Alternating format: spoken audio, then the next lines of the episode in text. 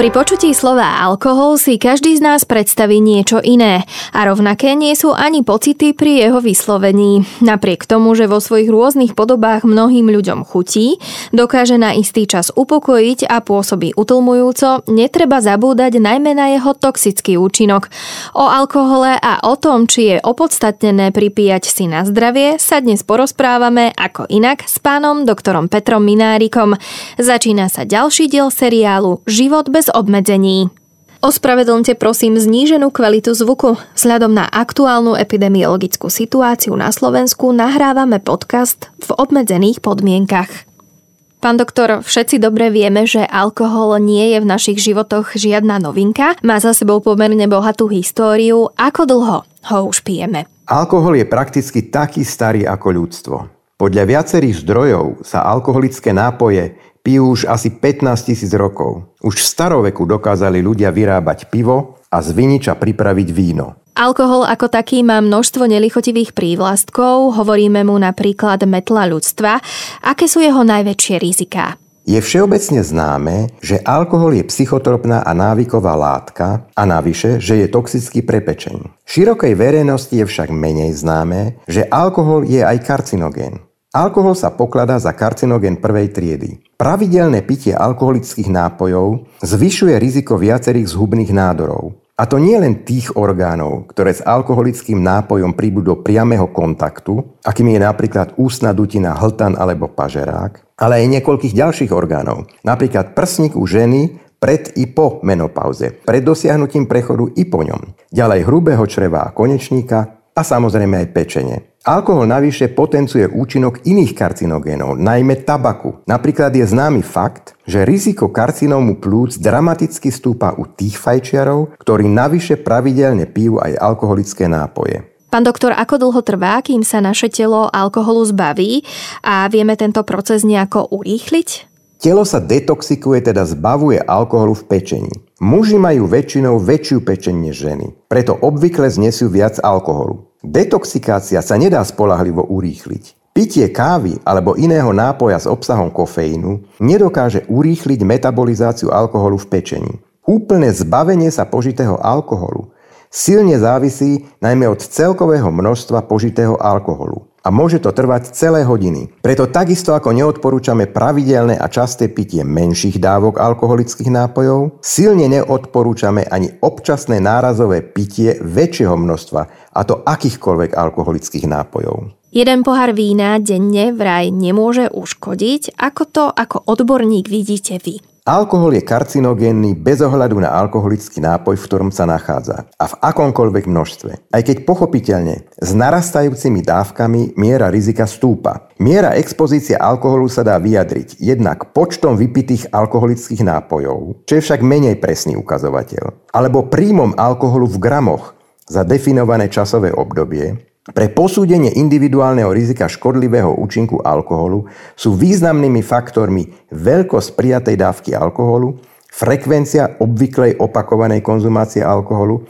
a koncentrácia alkoholu v konzumovaných nápojoch. Svetová zdravotnícká organizácia a onkologickej spoločnosti na celom svete neodporúčajú pravidelnú konzumáciu alkoholických nápojov. A to ani v malých množstvách. Pokiaľ niekto nevie alkoholickým nápojom celkom odolať, potom Svetová zdravotnícká organizácia odporúča dodržiavať malé, tzv. bezpečné dávky alkoholu, čo znamená 20 gramov alkoholu denne u mužov a 10 gramov alkoholu denne u žien. V praxi to znamená maximálne 2 alkoholické nápoje pre muža a jeden alkoholický nápoj pre ženy. To znamená maximálne jedno veľké pivo, alebo 2 deci vína, alebo pol deci liehoviny pre muža a maximálne jedno malé pivo, alebo jedno deci vína, alebo štvrt deci liehoviny pre ženu. Pričom jedno malé pivo je štvrť litra. Myslím si, že z predchádzajúcej odpovede na vašu otázku jasne vyplýva, že jeden pohár občas môže byť. Mnohých z nás poteší pohár dobrého vína alebo orosený krčak dobre vychladeného piva. Na druhej strane však jeden pohár denne už byť nemusí.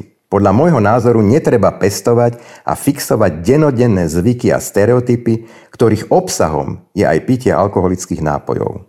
Rozdielme sa teraz na ženy a mužov. Je nám jasné, že asi nemôžeme a ani by sme nemali vypiť rovnako veľa alkoholu. Koľko teda, vzhľadom na pohlavie? Ženy majú väčšinou menšiu hmotnosť, menšiu pečeň, v ktorej sa nachádza menej pečeňových buniek ako u mužov. V dôsledku toho majú ženy menšiu kapacitu detoxikovať vypitý alkohol a metabolizujú ho teda pomalšie.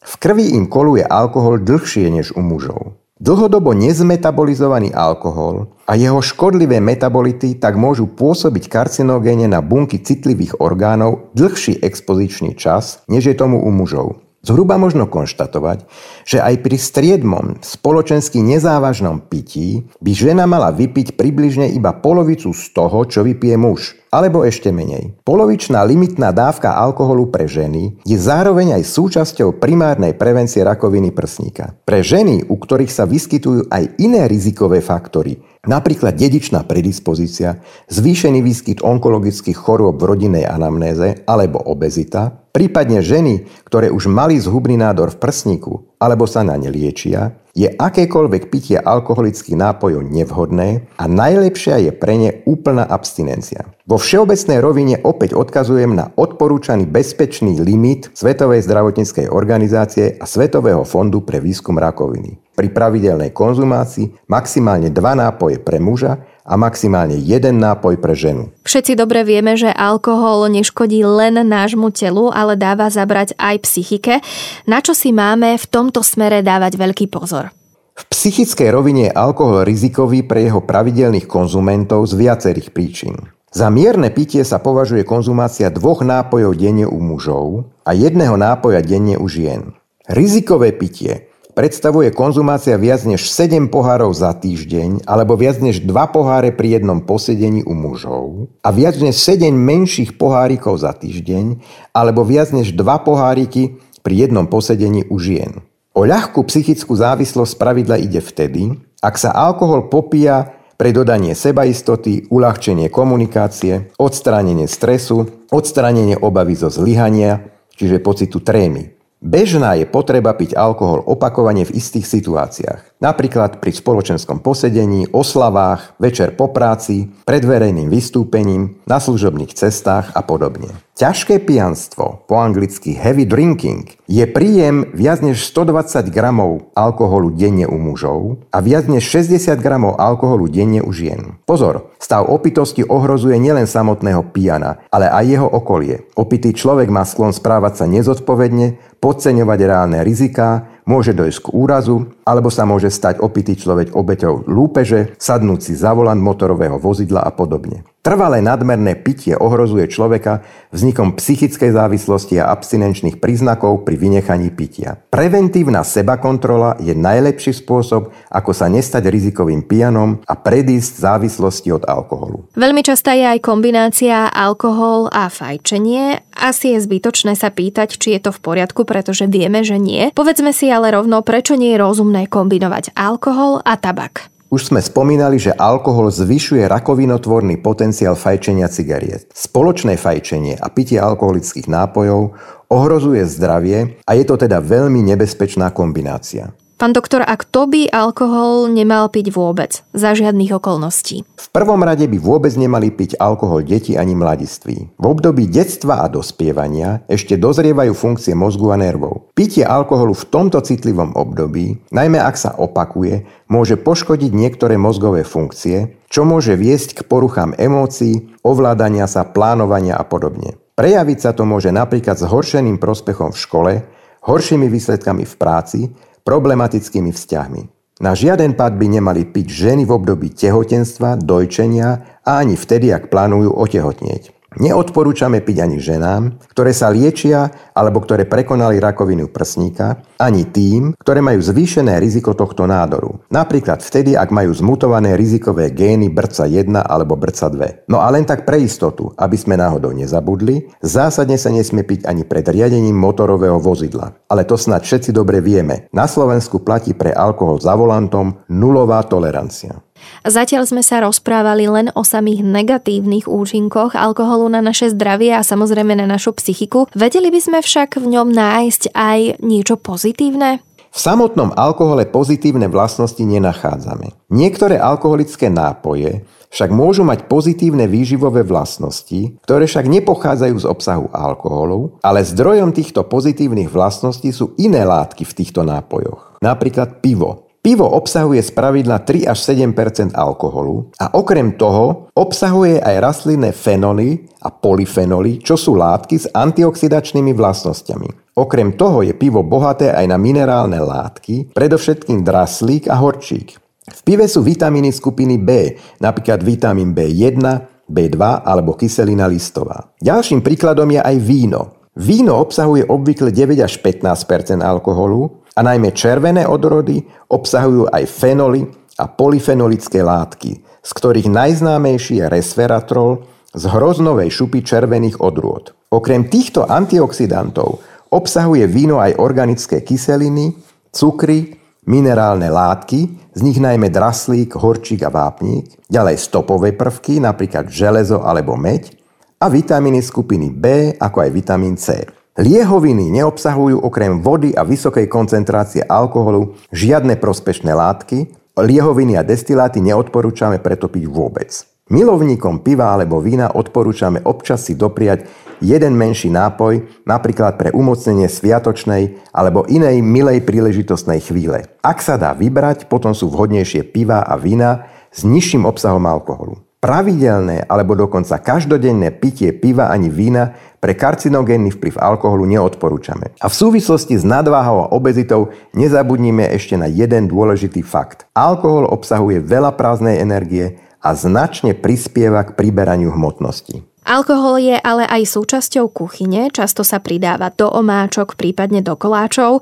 Aj v tomto prípade, pán doktor, zdvíhate varovný prst? Väčšina alkoholu, ktorý sa použije pre dodanie chuti pri varení, sa zvyčajne odparí. Zbytky alkoholu však môžu v pripravenom pokrme ostať. Istota, že jedlo, pri ktorom je alkohol súčasťou receptúry, je 100% bez obsahu alkoholu, tu nie je. Príprava jedál s alkoholom v receptúre sa rozhodne neodporúča abstinujúcim bývalým alkoholikom alebo liečeným alkoholikom. Aby u nich chuť vína nevyprovokovala chuť na vypitie alkoholického nápoja a nenaštartovala recidívu pitia. Pri varení pre návštevy je vhodné na jedlo s obsahom alkoholu vopred upozorniť hostí. Nie je totiž vylúčené, že ani bežný abstinent alebo tehotná žena nebudú z alkoholu v jedle nadšení. Možno by sme si mohli povedať aj to, kedy najskôr môže mladý človek ochutnať alkohol. Predsa len raz to zrejme musí prísť u každého, aj keď samozrejme nie je to pravidlo. Akú úlohu majú v tomto smere rodičia? V ideálnom prípade by sa s konzumáciou alkoholu malo vyčkať až do obdobia plnoletosti mladého človeka.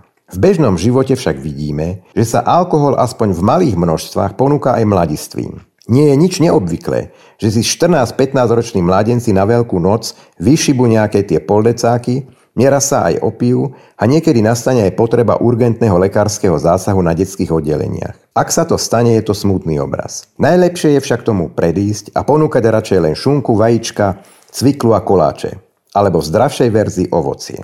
Rodičia slúžia svojim deťom ako príklad. Ak rodičia pijú doma každý večer pred očami svojich detí alkohol, potom aj napriek tomu, že dodržujú spoločenské limity a neopíjajú sa, napríklad vypijú za jeden večer pol alebo jednu flašu sedmičky vína, dávajú svojim ratolestiam zlý príklad. Deti nadobudnú dojem, že pravidelné a časté pitie alkoholických nápojov je akceptovateľný spôsob, akým sa dá odreagovať od stresov a umocniť dobrú náladu. Odporúča sa nepiť v prítomnosti detí pravidelne alkoholické nápoje, pestovať radšej s deťmi dobré partnerské vzťahy a spoločenské aktivity a takisto nechváliť sa pred deťmi alkoholickými historkami z mladosti a nebagatelizovať pitie alkoholu ani len vo verbálnej polohe.